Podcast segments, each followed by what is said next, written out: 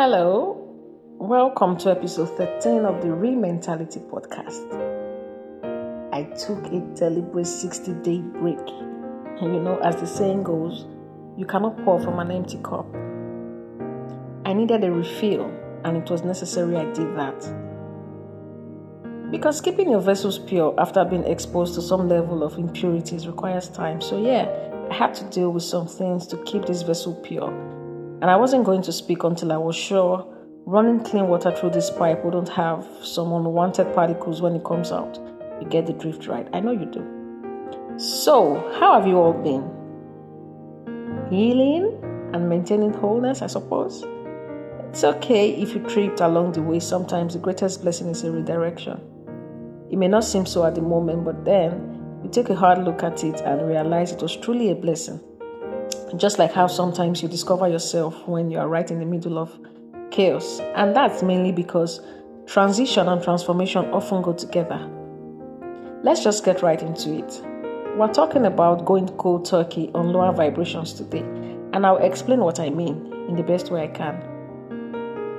You have to become unrecognizable to people or things who only knew you or who only know you and identify with you based on your wound. That is, people or things who find their sense of worth, relevance, esteem when you bleed. And that could be anything.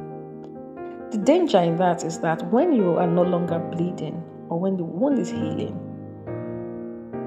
things can be brought up to make you bleed.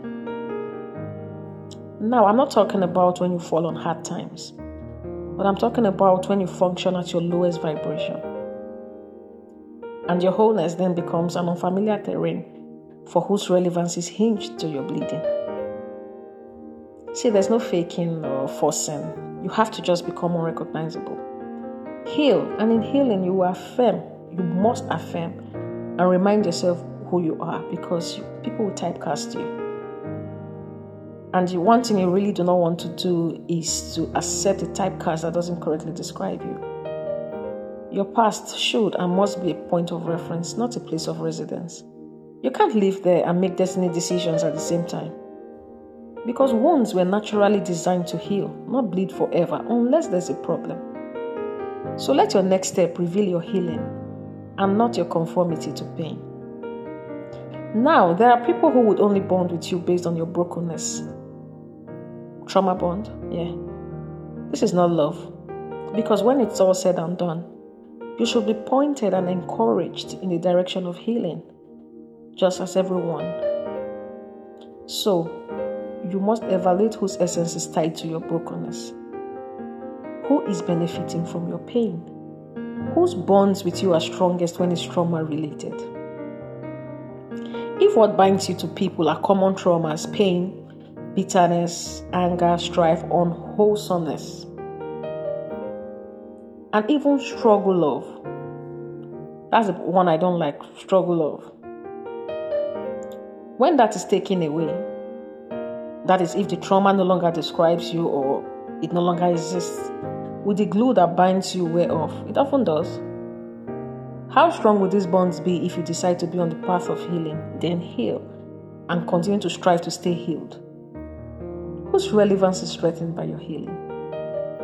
Also, on the flip side, evaluate those who cheer you on once healing is activated, those who hold you to higher standards, those who take off their judgmental hats when you trip and fall sometimes because you may. But then they set you right back on the path of total healing because they know this is a journey you must embark on. The importance of this sort of evaluation is that your successes and failures or the peculiarity of your challenges are directly proportional to your daily exposures in form of people, activities, lives, events, and so forth. We've heard the phrase misery loves company over and over again.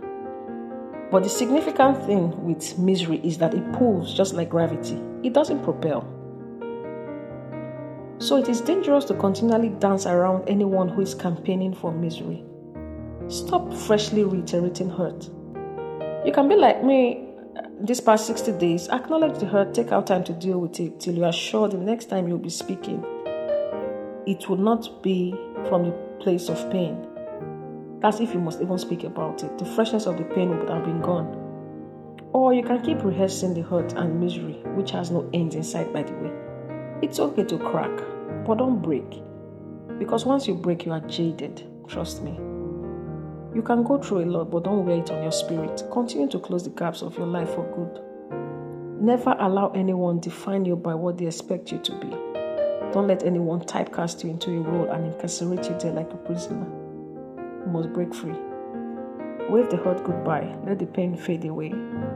Develop taste buds for complete healing, overall health, mind and mental wellness.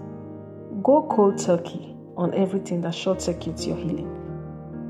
And also, don't be so busy hurting that you forget to learn. Because there's a lot to learn in every process, pleasant or not, painful or not, good or not. With that said, shine and stop apologizing for your radiance. The only permission you need is yours. You got this. And I'm right here rooting for you. I hope you are rooting for me.